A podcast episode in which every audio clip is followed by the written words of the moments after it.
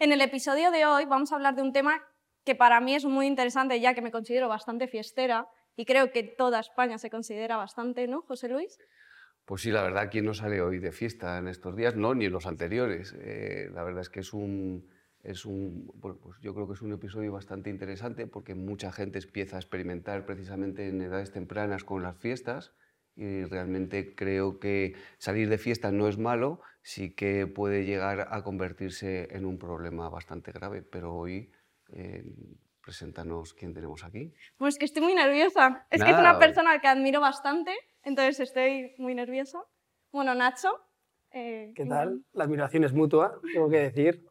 Muchas gracias. ¿Cómo concibes la fiesta ahora y antes? Nada que ver, obviamente. Eh, yo la fiesta ahora, pues eh, la camino bastante poco y eh, debido pues, oye, al pasado y yo creo que he evolucionado en ese, en ese aspecto. Eh, yo lo que pasa que, pues oye, por, un poco por, por el lado oscuro que he tenido, pues me pasé de fiesta. Entonces yo siempre he sido una persona de extremos. Entonces no podía salir de fiesta, pasármelo bien un jueves y a las 4 o 5 de la mañana en casa tranquilito. Y yo salía un, un, jueves y me tenían que buscar un sábado domingo dónde estaba Nacho. A mí me parece, bueno, durísimo. Yo he salido mucho de fiesta y me gusta bastante, la verdad. Pero ¿cómo es el entrar en una discoteca, el salir, de repente que sea de día, volver a entrar, como no saber en qué hora estás? A mí eso me parece durísimo.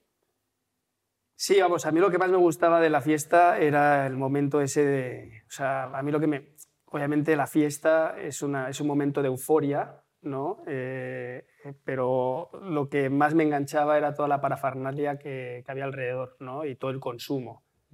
Y verdaderamente yo lo que buscaba era desinhibirme y un poquito salir de todos mis problemas. ¿no? Y utilizaba la fiesta como, oye, pues todo el mundo sale de fiesta y es algo común, pero en el fondo, sin yo saberlo en ese momento, lo que buscaba era el consumo y evadirme. Era tapar, ¿no? Tapar. ¿Cómo consideras, o sea, cuando tú ahora, porque eres un tío joven, guapo, como yo, como ella... Joven no tanto, guapo como tú, igual, casi. Bueno, déjame que esté un poquito... Oye, ahora en serio, ¿cómo, cómo em, em, llevas tú en estos momentos, porque, bueno, pues la fiesta está ahí y la gente sale y tal, cuando salen tus amigos de fiesta o salen de fiesta, tú sigues, pues, eh, entras en las discotecas, entras en esos sitios un poquito más complicados para la gente que ha pasado por donde tú has pasado? Pues mira, sí, obviamente eh, mucho menos. Eh, también porque ya pues, soy un hombre familiar, tengo hijos, entonces pues, levantarte al día siguiente, aunque sea con resaca de poco sueño, mm. eh, pues si tienes que cambiar un pañal o, o, estar pendiente de los niños no es lo mismo, ¿no? Mm. Pero, pero sí, o sea, yo al final he aceptado eh, la enfermedad que tengo, he aceptado un poco pues eso, las, las condiciones eh, eh, y las circunstancias de mi enfermedad y entonces cuando salgo, salgo y, y, me lo paso bien. Lo que pasa pues que no aguanto hasta las 7, 8 de la mañana. La pregunta, con permiso de la presentadora, pero ¿tienes ganas de consumir cuando estás ahí dentro? No tengo ganas de consumir, la verdad que no. O sea, yo creo que ya llevo un tiempo en el que no me viene esa sensación directa de quiero coger una copa y tal. Lo que pasa que si me excedo ¿no? en, dormir poco, en ir o tener muchos eventos, luego tengo repercusiones. Y a mí me viene pues, que estoy más irascible, ¿no? Eh, pero rápidamente identifico, digo, oye, ¿por qué estoy así de cabreado? ¿Por qué todo me molesta? Digo, ah, joder, es que llevo un par de días sin dormir, porque pues, he tenido una cena y he tenido que salir de fiesta, entonces me viene más de, esa manera. Claro, que al final un poco el mensaje que podemos llegar a dar es que tú puedes retomar tu vida, seguir saliendo sin, sin, tener que estar en un estado de contención. Sabemos también que hay gente que puede hacer esa forma de vida y hay otros que, como conocen bien como tú sus limitaciones, a lo mejor dicen esos riesgos no los quiero tomar y prefieren irse o estar ahí, tomarse una Coca-Cola y con, con mucha, muchos clientes o tal, que cogen y dicen, yo aquí ya no pinto nada y me Claro. Y lo que pasa, bueno, pues yo debo llevar como 12 años, ¿no? Eh, Enhorabuena. Muchas gracias, la verdad que sí, muy orgulloso. Entonces, eh, ha sido todo un proceso. Y al principio, los primeros años, eh, que todavía no estaba casado, tenía una hija, pero no, no estaba con, con mi actual esposa, eh, Leto, pues este, lo primero que intenta hacer el adicto, eh, y en mi caso fue así, es intentar cubrir otra vez el, hueco que había de antes. Entonces yo pues dije, voy a intentar hacer el Nacho de antes sin consumir. Mm. Y yo creo que todo el mundo pasa por ahí, te tienes que dar un par de leches y darte cuenta que, pues que ese Nacho ya no existe y que eres un nuevo Nacho. Y yo empecé a salir eh, buscando a los mismos colegas, todos sin consumir, y salía a las mismas discotecas, estaba con la misma gente, la, la gente consumía, yo no, y claro, eso en un momento petó. O sea, me di cuenta, me puse mal y me di cuenta aparte con el proceso de que yo no quería ya ser ese Nacho y que esa gente no me hacía la misma gracia y que no teníamos esas cosas en común que yo creía que tenía. ¿no? ¿Y no te ha pasado, bueno, yo me siento muy identificada, que de repente salir de fiesta y decir, jo, era yo? ¿Qué imagen daba? En plan, a mí me chocó mucho cuando volví a retomar y salir el ver la persona que era, porque al final cuando tú estás consumiendo no te das cuenta. No, no, totalmente. Totalmente, y, lo ves, pero también te das cuenta de que o sea, en ese entorno nadie se da cuenta, porque todos consumen, ¿no? Dios los cría y ellos se juntan. Entonces, el que es un raro en ese momento eres tú, que no consumes. Sí, sí, sí, pero que cómo te sentías, porque creo que cambia mucho tu perspectiva y que ahí yo por lo menos me di cuenta de todo lo que tapaba, mm, lo que significaba el consumo para mí y de repente ver como la imagen contraria y decir, Dios es lo que no quiero ser otra vez. Totalmente, y ahí viene el, hacer las paces con uno mismo, ¿no? O sea, yo recuerdo que cuando decidí ingresarme, eh, yo no sabía muy bien lo que era la adicción, ni lo que era el alcoholismo, ni nada. Yo en ese momento creía que tenía un monstruo dentro, que incluso que era mala persona y, que necesitaba ayuda más eh, eh, de, psiquiatra, de, o sea, de salud mental, que en el fondo es también eso, pero, pero no entendía muy bien. Entonces, el, darme cuenta y aceptar que tenía una enfermedad eh, me hizo aceptar pues, todas esas cagadas y esa persona que, que, dices tú, ¿no? Que, que, Dios, no quiero ser esa persona, pero cuando ya lo aceptas y te jodes que esa persona estaba enferma ¿no? y hacía lo que podía. Entonces lo ves ya desde otra perspectiva. incluso, incluso te da pena. O sea, yo veo a veces a gente que está ahí y no digo, hoy, digo, joder, pobrecito. No te da envidia, te da pena, que antes a lo mejor al principio te pasaba. al principio decías, joder, mira, sé que puedo consumir y yo no. No, me gusta mucho lo que dices en ese aspecto porque a, muchos, a muchas personas que pasan por esta enfermedad le pasa lo mismo que ellos piensan que solo dejar de consumir es, que, resuelven el problema. Y entonces, como tú bien has contado, yo dejé de consumir, pero seguí haciendo la misma vida. Y al final esa misma vida es mm, matemática, ¿sabes? Casi garantizado, que esto no se puede garantizar, que vas a volver a consumir. Por eso la recuperación es un cambio de 180 grados, no en dejar de consumir, eso es lo primero, porque el consumo vamos a decir que es la consecuencia de todo lo que pasa. Pero cambiando tu vida como lo has cambiado, para mí el mensaje que hay que dar es que se puede ser feliz. Totalmente. Bueno, además tienes una familia maravillosa. Sí, la verdad que tuve mucha suerte. Eh, tengo una mujer que es increíble, que me ha ayudado mucho. Es más, nos conocimos eh, cuando yo estaba muy enfermo, ella lo sufrió muchísimo y aún así eh, siempre vi una luz en mí, eh, no sé cómo, la verdad era la única que lo veía, porque a pesar de que toda su familia, amigas decían, huye, que este, este chico solo trae problemas, y los traía, ella persistió y al final, pues oye, gracias a ella y al que tuvo una hija muy joven, que fue también un poco el run run que, que tuve los últimos años, ¿no? ya en los últimos años al consumir y cuando acababa en esos estados tan catatónicos, eh, el saber que tenía una hija me, me, creaba muchísimo remordimiento. Es que eso genera muchísima culpa. ¿Cómo, ¿Cómo mm, llevas tú el hecho de cuando tú tienes esa hija y consumes, puedes llegar a percibir lo que sentían tus padres? Sí, obviamente hay una, hay una conexión ahí, efectivamente, y, y te das cuenta de que del poder que tiene la droga sobre ti, porque aún teniendo esa responsabilidad ¿no? y esas ganas, porque yo o sea, me levantaba el día siguiente diciendo, esta es la última vez. Y miraba a mi hija y digo, no puede ser, miraba a mi, hija que en ese momento tenía uno o dos años, un bebé monísimo, y decía, es que por ella tengo que dejarlo. Hmm. Y, y no podía. A la semana siguiente volvía a las mismas. Eso es la enfermedad, precisamente es eso. Por eso la gente se cree que con fuerza de voluntad se puede salir y no, está completamente anulada. Bueno, yo tengo una curiosidad que, bueno, es un miedo que yo tengo, entonces te lo quiero preguntar, ya que tú eres padre. ¿No tienes miedo de que sean como tú? A ver, hay una predisposición genética, que es lo primero que nos dicen a todos. No es lo único, pero pues eh, está ahí y efectivamente sí, sí, sí lo tengo. Lo tengo ese miedo y, es más, mi hija, eh, de la que estamos hablando, Lola, pues ya tiene va a cumplir 17 años. Entonces ya está en una etapa donde empieza a salir, eh, ha tenido ya sus primeros roces con el, con el consumo. Y, y yo como lo planteo, ¿no? porque tampoco la puedo tener encerrada en casa con cadenas, es intentar darle todo lo que yo no recibí. Y es mm. muchísima comunicación. Eh, yo he hablado con ella muchísimo de mi enfermedad, de lo que hay, de lo que me hizo beber. Eh, la, ayudo a ser abierta con sus emociones y, pues todo lo que no hemos sido nosotros, ¿no? que al final pues, oye, el adicto se cierra, eh, te vuelves una persona muy introvertida y pues con tus miedos te vas a tomar. Entonces, pues todas esas herramientas que he aprendido durante el proceso se las estoy dando a mi hija y siempre dándole la alarma de, oye, sabes que tienes un padre así, sabes que tienes eh, abuelos, primos y tíos con esta enfermedad, porque pasa en las mejores familias, oye, estate alerta. Es que precisamente, incluso para la gente que no tiene este problema, esta enfermedad de adicción, hoy en día no se sabe comunicar de una forma funcional. Cuando digo, hablo de comunicación funcional es a través de las emociones. Eh, tú vas a una familia española de cualquier clase y se habla de las elecciones, de si ha ganado Madrid, si ha perdido el Barça, o sea, es, eh, tal.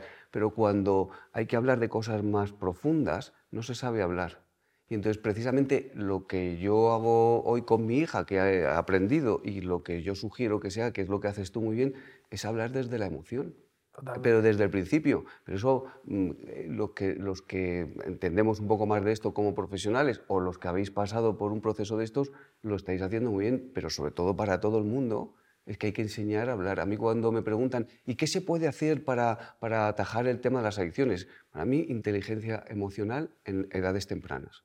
Pero creo que hay un problema social que también rechazamos mucho, que a mí es lo que me pasaba cuando iba al psicólogo. Me decía, yo estoy mal. Decía, no, tú tienes que estar bien, tienes que estar feliz. Yo creo que eso al adicto nos hace mucho daño. Es como, jope, no puedo estar mal. Pues me tengo que anestesiar, ¿no?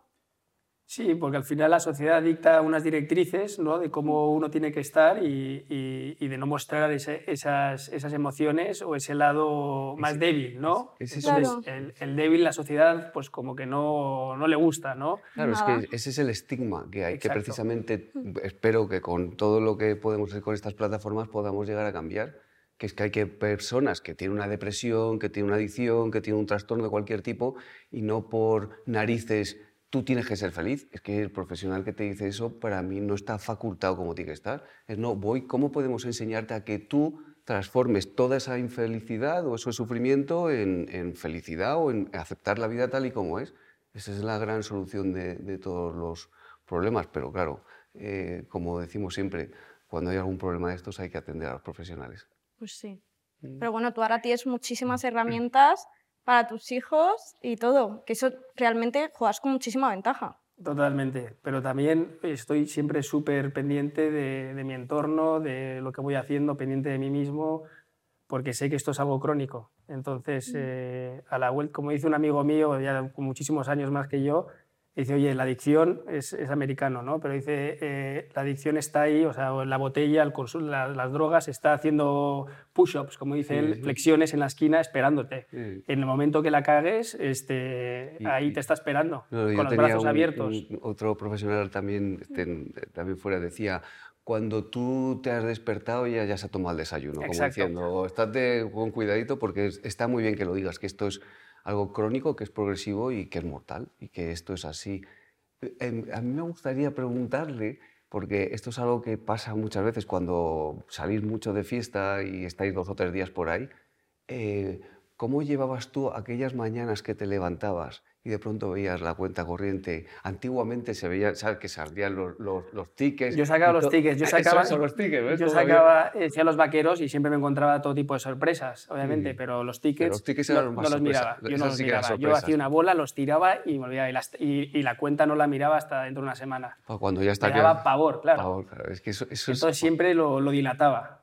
¿Tú eres de las personas que cuando estabas en la fiesta, cuando sentías como que Em, habías hecho el canelo ¿Sabes lo que te quiero decir? Sí, sí, sí. Eh, Qué palabra más antigua, ¿no? No entiendo. Es que no sé qué es el canela. Joder, ¿Veis cómo os estoy, estoy, diciendo que estoy en la crisis de los 50? ¿Que habías hecho el pringao? ¿Puedo decir eso? Sí, mejor. No, pues habías hecho el pringao. Constante, constantemente, constantemente. Y es que lo hacía, además lo mm. hacía. Este, sí, yo tenía una manera de consumir que era lo bestia. O sea, yo no podía... O sea, hay todo tipo de, adictos, ¿no? Y que algunos pues que consumen de una manera más eh, prolongada y más tranquila, pero están consumiendo tres días. Yo ya desde el primer momento quería ir hipertílico.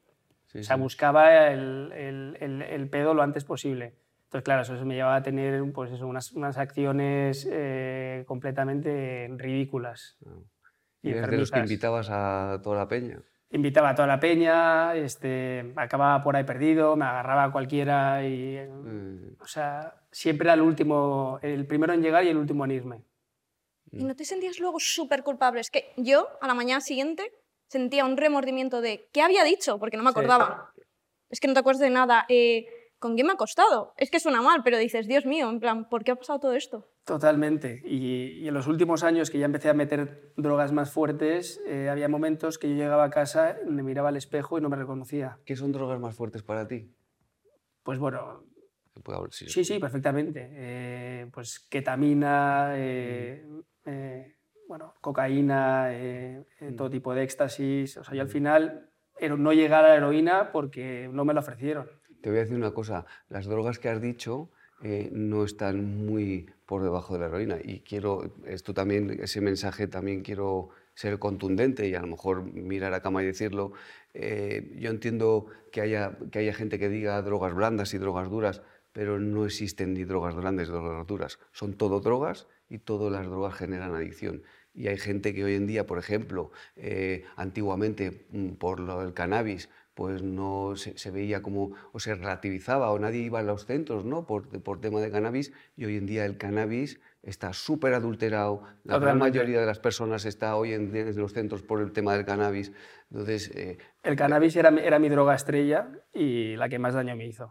No, no, la que, más, la que, más. O sea, yo al final de tanto, yo fumaba, pues no sé si 8 o 10 porros al día y mezclado con todo, con todo lo demás, pero yo ya tenía paranoias este, muy fuertes, tenía celotipias eh, con mi novia, estaba sentado con amigos y de repente me creía que estaban eh, haciendo un complot contra mí. y todo, todo, tipo de paranoias. Todo tipo de paranoias. Tenía unas paranoias horribles. Sí, sí, y lo, esto que dices es importante porque es verdad. O sea, al final la heroína nos creemos que es la más fuerte, pero de un síndrome de abstinencia no te mueres con la heroína, te mueres con las benzodiazepinas ¿no? y con el alcohol, con el delirium tremens. Mm. Y luego, además, te voy a decir algo, que también la gente está muy equivocada. Em, la heroína llega a un punto de tolerancia donde no te puedes meter más.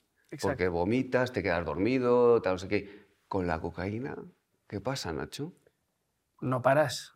No, no, hay fin. no, hay fin. no hay fin, no hay fin. Yo me acuerdo este, momentos de estar consumiendo cocaína prácticamente solo, eh, llorando y metiéndome otro tiro, con la lágrima caída. Mm. Sí, sí, porque, él, porque él, cuando te tocaba el bajón... El bajón era horrible. Eso de la gente que, que estáis ahí es súper duro, ¿verdad? Muy duro. Ah. Pero en sí, ¿te gustaba consumir? Sí. Sí, a mí el, adicto que dice, no, no, es que a mí no me gustaba consumir, es que verdaderamente no, no se ha dado cuenta, ¿no? a mí me encantaba consumir. Me encantaba porque, porque me daba ese, ese, eso que estaba buscando, ¿no? Ese amor, ese cariño, ese, ese completarme a mí mismo, que al final no lo hacía, pero, pero como en mi vida yo no, no, no había este, conseguido conectarme ni conmigo mismo ni con nadie, la droga me daba eso. Ya, pero cada droga bueno, yo lo digo por experiencia, cada droga es como muy diferente. En plan, te hace sentir emociones muy diferentes. Yo, por ejemplo, el alcohol me anestesia bastante, pero, por ejemplo, los porros no me gustaban, aunque los sumase, porque me dan unas paranoias increíbles. Entonces, ¿hay algunas drogas que preferías y otras que no?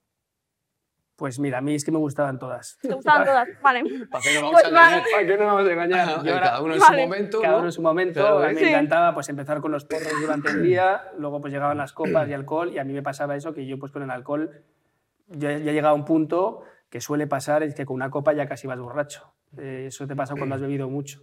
Y entonces encontré la cocaína que lo que hacía era que me bajaba, me bajaba el pedo. Y no me volvía tan loco, entonces este, las mezclaba las dos. Y luego ya si estábamos en una discoteca, pues me metí algo de, éxtasis para, para empezar a bailar. y iba, iba ahí mezclando Claro, al final cuando tú, la gente como tú, que, que, lleva años y tal, al final tiene un control sobre el pedo impresionante, ¿no? Que es, vas manejando tal... Bueno, te vuelves en, en, boticario, en, en químico, ¿sabes? Sí, ahora, ahora, me falta un poquito de éxtasis... un pues, toquecito por aquí, por acá. Sí, sí, sí. Sí, sí, sí. sí. No, no, lo comentabas Y muchas veces consumíamos, eh, o sea, otra cosa con la cocaína, pues este, consumíamos en casa, nos juntábamos dos, tres amigos o más y, y en vez de salir nos quedábamos toda la noche consumiendo en casa, enzarpados. Ahí, con el plato al revés. Sí, pidiendo permiso para hablar. Eso al principio, luego ya, no sé, todos callados. Todos callados.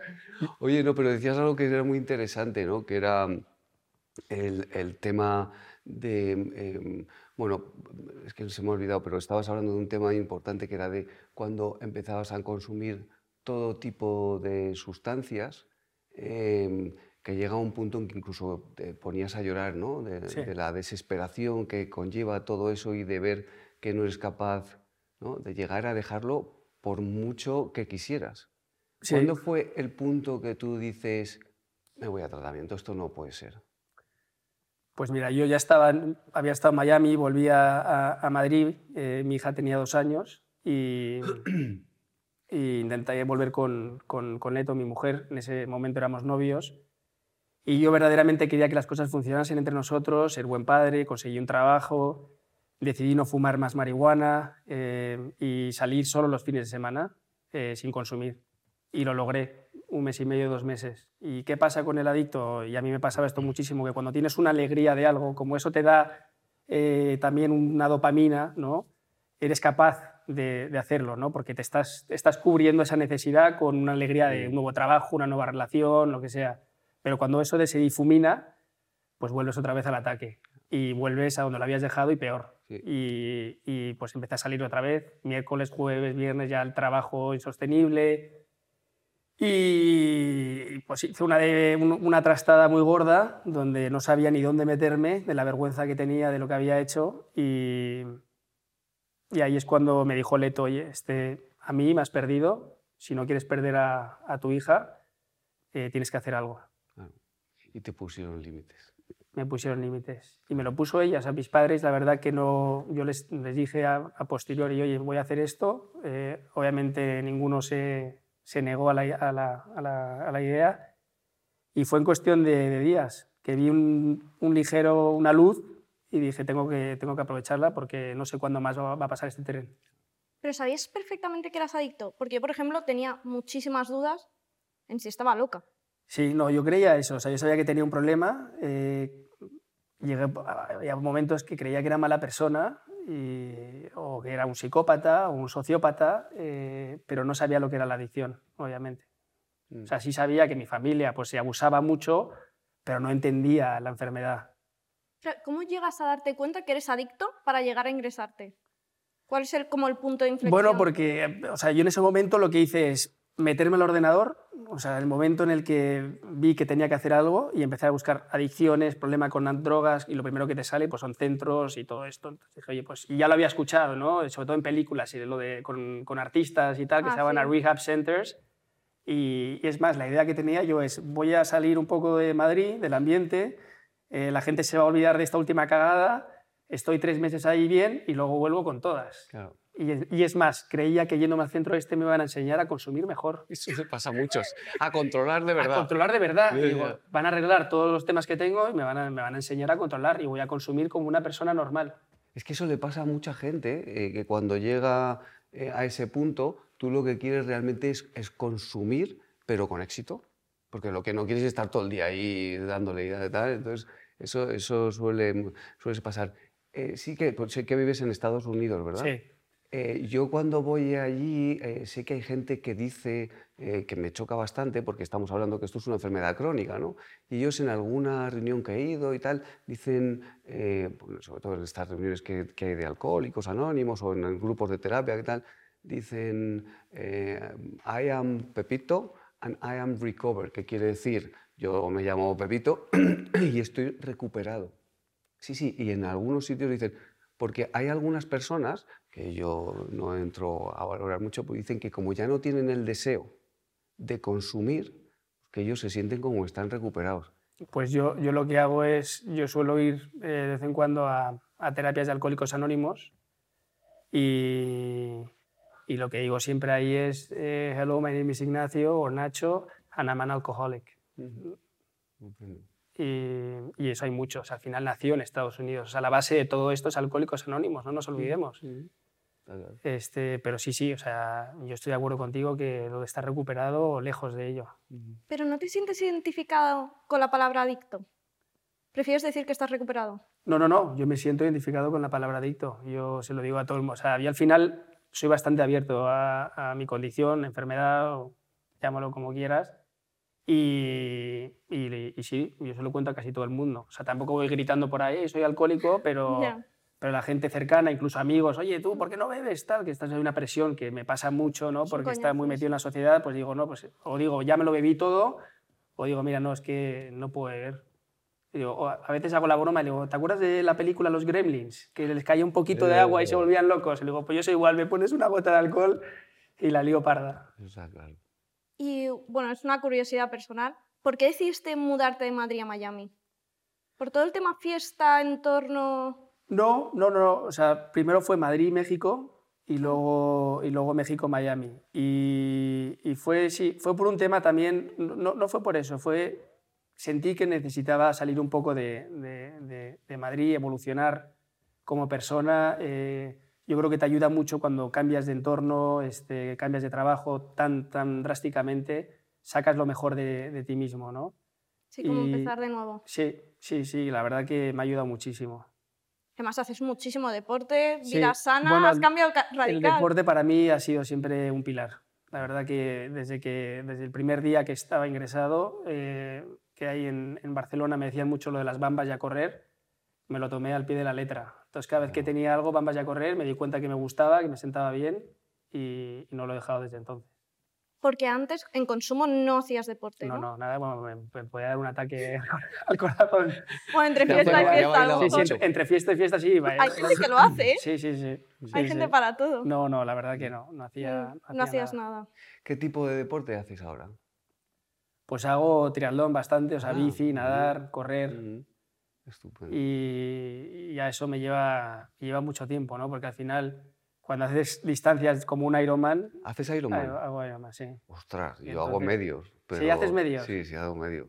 Bueno, yo empecé así, con medios, y de medios pasé y hago, hago de todo, la verdad. Ahora ya estoy buscando más, más que eh, competir, el hacer aventuras. Sí, sí.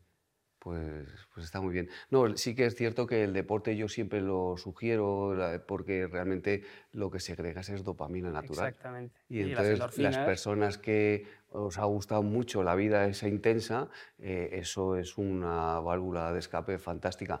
Pero matizo, eh, y quiero ser contundente, que el deporte es una motivación, igual que los hijos, igual que sea vivirse fuera, pero que no es tratamiento. Y que como complemento está perfecto, pero hay que tratarse bien para saber gestionar todo. Totalmente, porque si no lo que estás haciendo es tapar una cosa por otra. ¿Cómo era salir de fiesta para ti? Me refiero, tú llegabas el jueves, empezabas a salir, ¿te da igual con quién salir? Sí, sí, sí, o sea, me da igual, es más, había veces que, pues eso, que la gente no podía y, si tenía que escribir al amigo del amigo del amigo, le llamaba, ¿sabes? y salía con él. ¿Y has llegado a salir solo? Es que yo, por ejemplo, me presentaba a los sitios sabiendo que había gente. Muchas veces. Y es más, yo cuando empecé a salir, eh, pues a los 12, 13 años, que en esa época eh, todavía se podía beber a los 16, pero claro, yo era todavía muy pequeño. Entonces salía el turno de tarde, llegaba a casa, decía hola a mi madre, me encerraba eh, en, en, en, la habitación con pestillo, y allá no lo extrañaba porque esto lo, lo hacía siempre, y salía por la ventana del cuarto de mi hermana y me, me, iba de fiesta, me iba hasta las 7 de la mañana, con 13 años, y me plantaba en los, en los garitos solo. ¿Pero cómo entrabas? Pues porque conocía, eh, yo tenía un, hermano mayor y, y, siempre, siempre he ido con gente mayor, ¿no? Siempre nos juntábamos como los pequeños con los mayores y... Y, y ya a los 13 años y a los 13 años ya estaba por ahí dando tumbos. Dios mío, dando guerra. Bastante peligroso, sí. En ese momento, claro, no me da, no me da Ahora lo miro y digo, joder, qué mal estaba desde, desde muy pequeño. pero en ese momento no, sabía que, pues, oye, que me gustaba el salir, pero, pero no lo achacaba que tenía, que tenía un problema.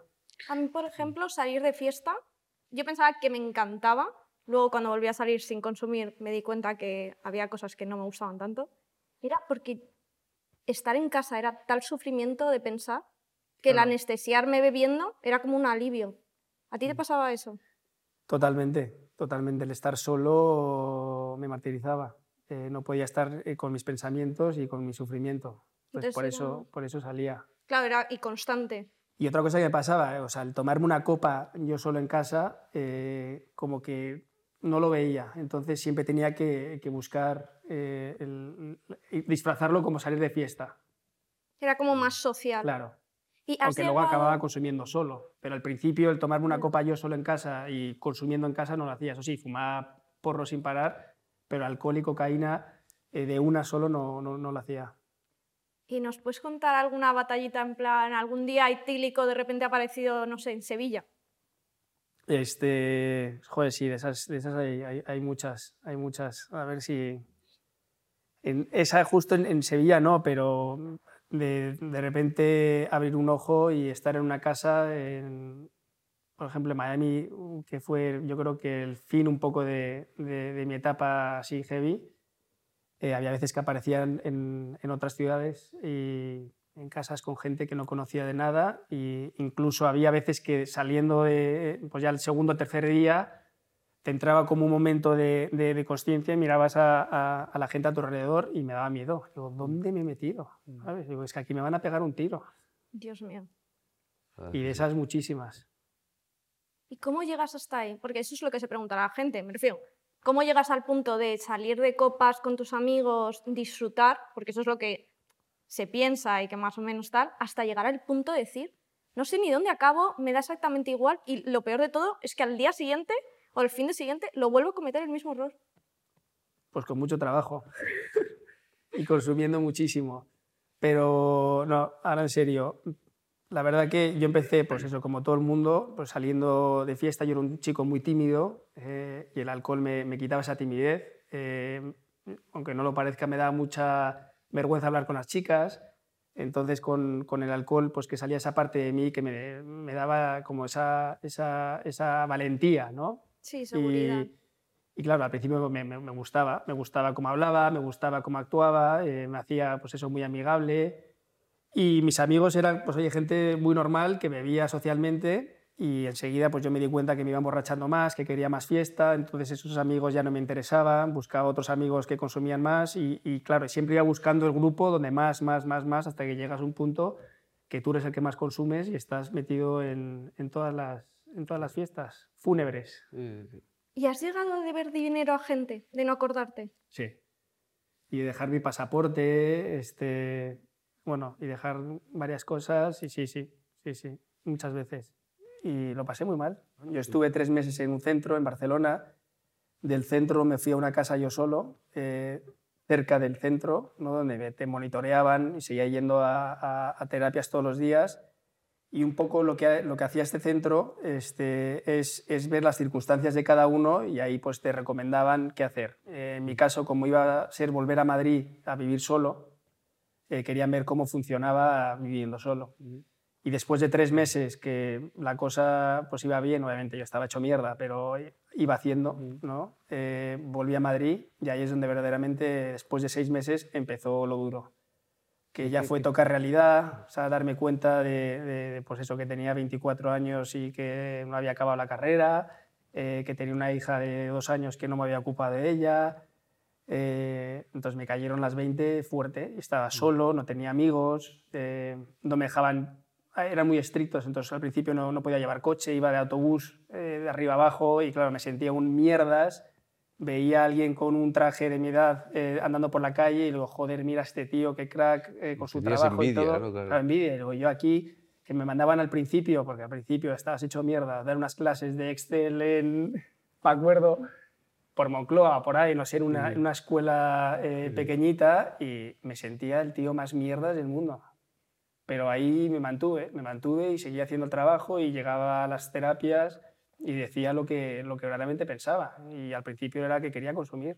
mm. que quería consumir, que no me gustaba, que todavía me quedaba me quedaban años de, consumo, pero la cosa es que fui honesto, fui honesto con mis circunstancias y, nunca tiré la toalla. Bueno, te agarraste a la silla bien. Tal cual. Bueno, muchas veces me levanté y me iba y salía corriendo mi terapeuta detrás mío y decía, Nacho, vuelve. Dios. Y, y volvía, y volvía. Qué paradoja, ¿no? Que, que, que digas que, que, eso suele pasar, por eso es una paradoja a veces, que el primer año de tu sobriedad, de tu vida, sea el, no el más difícil, sino el de donde más esfuerzo has tenido que hacer. Pero las recompensas están a la vista. Sí.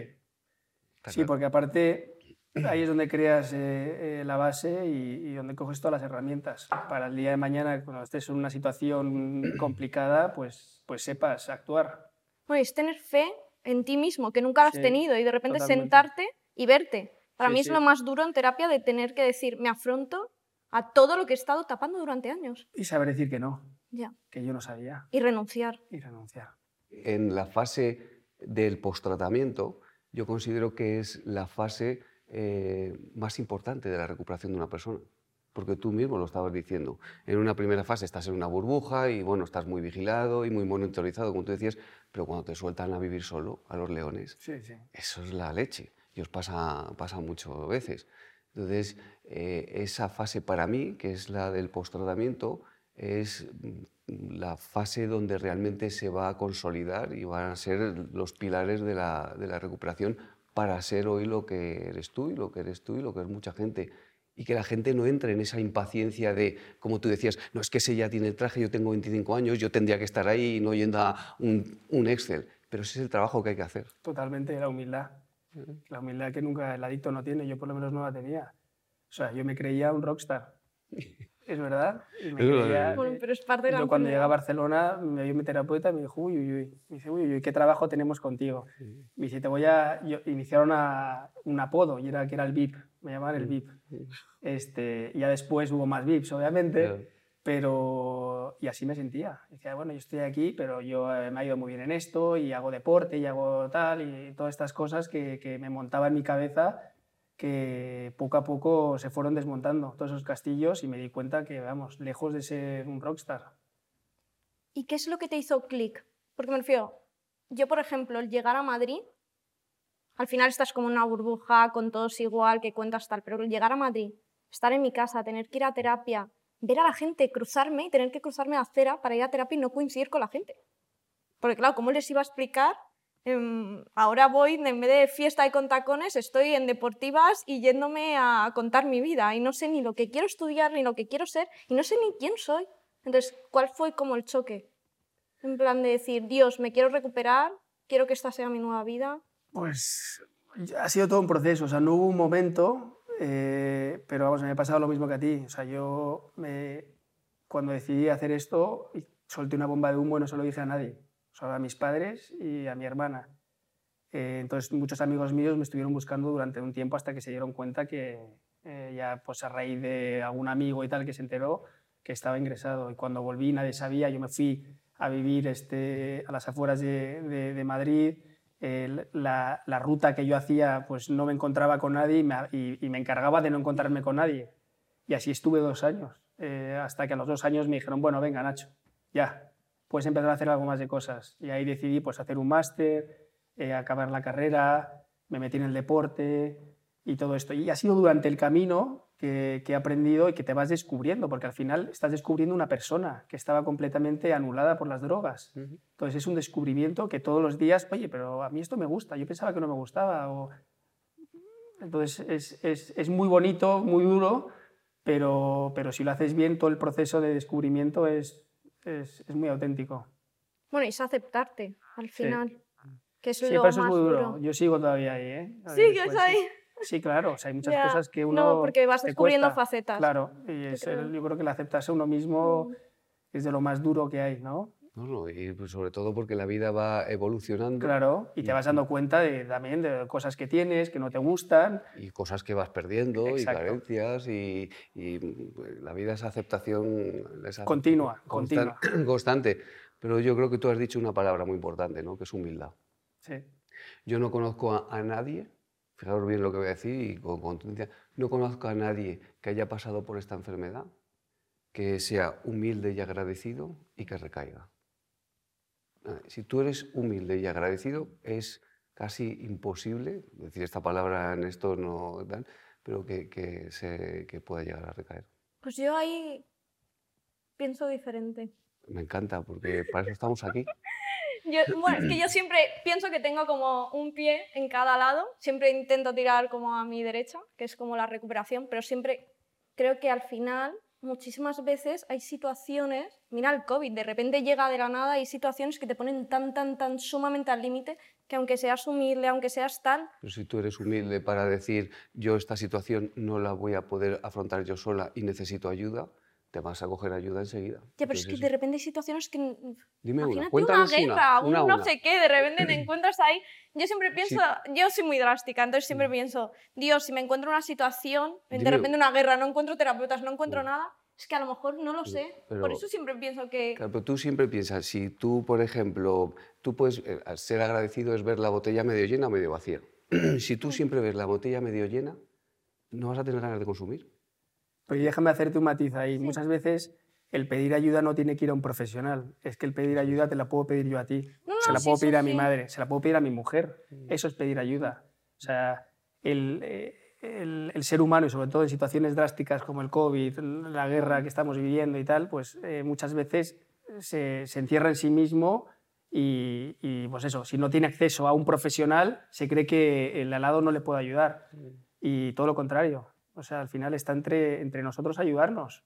Sí, lo que pasa que, volviendo a matizar y un poco entrando es, sí que es cierto que tú, por ejemplo, eh, bueno, no sé tu, la relación con tu mujer, pero eh, sí que es cierto que las personas que pueden sufrir esta enfermedad, eh, donde más ayuda puedes encontrar es en tus iguales. Porque si tú a tu madre o a tu hermana o a tu pareja en estos momentos que estáis recuperados le dices, pues tenía un tirón y una gana de consumir. No lo entiendes. No, ¿qué te pasa? ¿Qué te pasa? Ingrésate otra vez. ¿Qué dices? entonces, claro. entonces eh, entran en pánico. Claro, entran en pánico. Sí que es cierto que muchas veces, eh, a mí, por ejemplo, el, el, juez Emilio Caratayud, que es amigo y desde aquí le mando un saludo, que me ha enseñado mucho, él, él es un juez de menores y dice, no, no, es que los padres son padres y no son amigos. Y dice, porque si, si los padres van a ser amigos, les dejamos huérfanos. Y es que es, es verdad, es auténtico, ¿no? Esa frase. Pues es un poco como, como todo esto, ¿no? Es, es al final pedir ayuda en la gente que te va a entender y que, y que, realmente si tienes humildad y gratitud, piénsalo fríamente, es complicado. Completamente de acuerdo. Pero, para eso están los grupos. Sí, pero por ejemplo, en una casa donde, oye, hay un adicto, pero que no sabe que es adicto, si no tienes, que es un poco lo que hablamos al principio, si no mm. tienes ese nivel de comunicación con tus padres, mm. donde puedas expresar, oye, ¿qué es lo que hago yo con mi hija? Pues oye, del primer pedo que se coja, de que de repente diga, oye, estuvieron consumiendo unos niños y me hizo esto, o de que hable de sus relaciones personales. Si no tiene ese, acceso, nunca va a pedir ayuda, porque siempre se va a creer que se tiene que guardar todo. Entonces tú tienes que dar esas herramientas decir, oye, pide ayuda, que si luego yo veo que hay un problema ahí, entonces, oye, vamos a hablar con tal persona o con tal profesional, y en este caso, como soy adicto, la puedo ayudar, no es que ella lo necesite, pero hay que fomentar esa, comunicación. esa comunicación. Es que es verdad, es que yo siempre digo, es que el, secreto del éxito es que, que, los hijos, en este caso, las personas que tienen este problema, que puedan comunicarse abiertamente y desde el punto emocional para que realmente pues, tengan, tengan esas herramientas para poder pedir ayuda, humildad. Exacto. Eh, yo, yo, sinceramente, eh, eh, quiero poner en, valor lo que estás haciendo, porque en España, mm, no tanto en Estados Unidos que vives y tal, pero hay mucho estigma acerca de esta enfermedad. Demasiado. Y creo que es muy gratificante encontrar personas como tú que puedan hablar desde esta transparencia, desde esta libertad y sobre todo pasar un mensaje de que con mucho esfuerzo, ¿eh? no, pero que se puede salir y que tener esta enfermedad eh, es como cualquier tener otra enfermedad o este problema porque al Totalmente. Eh, y para el adicto el saber que no está solo, que no está solo, que hay gente que está igual y que es que te sientas en una terapia y hasta el tío que está debajo de un puente y que no eres un pez Le pasa lo mismo que a ti. Y que no eres un pez raro cuando estás diciendo, pero ¿por qué no puedo parar esto? Y como última pregunta que te voy a hacer, Eh, ¿Te sientes identificado con el título de vivir con un extraterrestre o con un extraterrestre? Totalmente, totalmente. O sea, yo, obviamente, hay muchas secuelas de, de, de, mi adicción, de todo lo que he consumido. Obviamente, después de tantos años consumiendo, pues no vas a estar perfecto y, y al final esto es una enfermedad mental. Y yo sigo teniendo mucho ruido en mi cabeza. Eh, y, y, obviamente ese ruido, pues este, pues un extraterrestre perfectamente. O sea que es un, gran mote. Pues muchas gracias y muchísimas gracias por haber venido. Ah, gracias a vosotros, ha sido un placer, de verdad.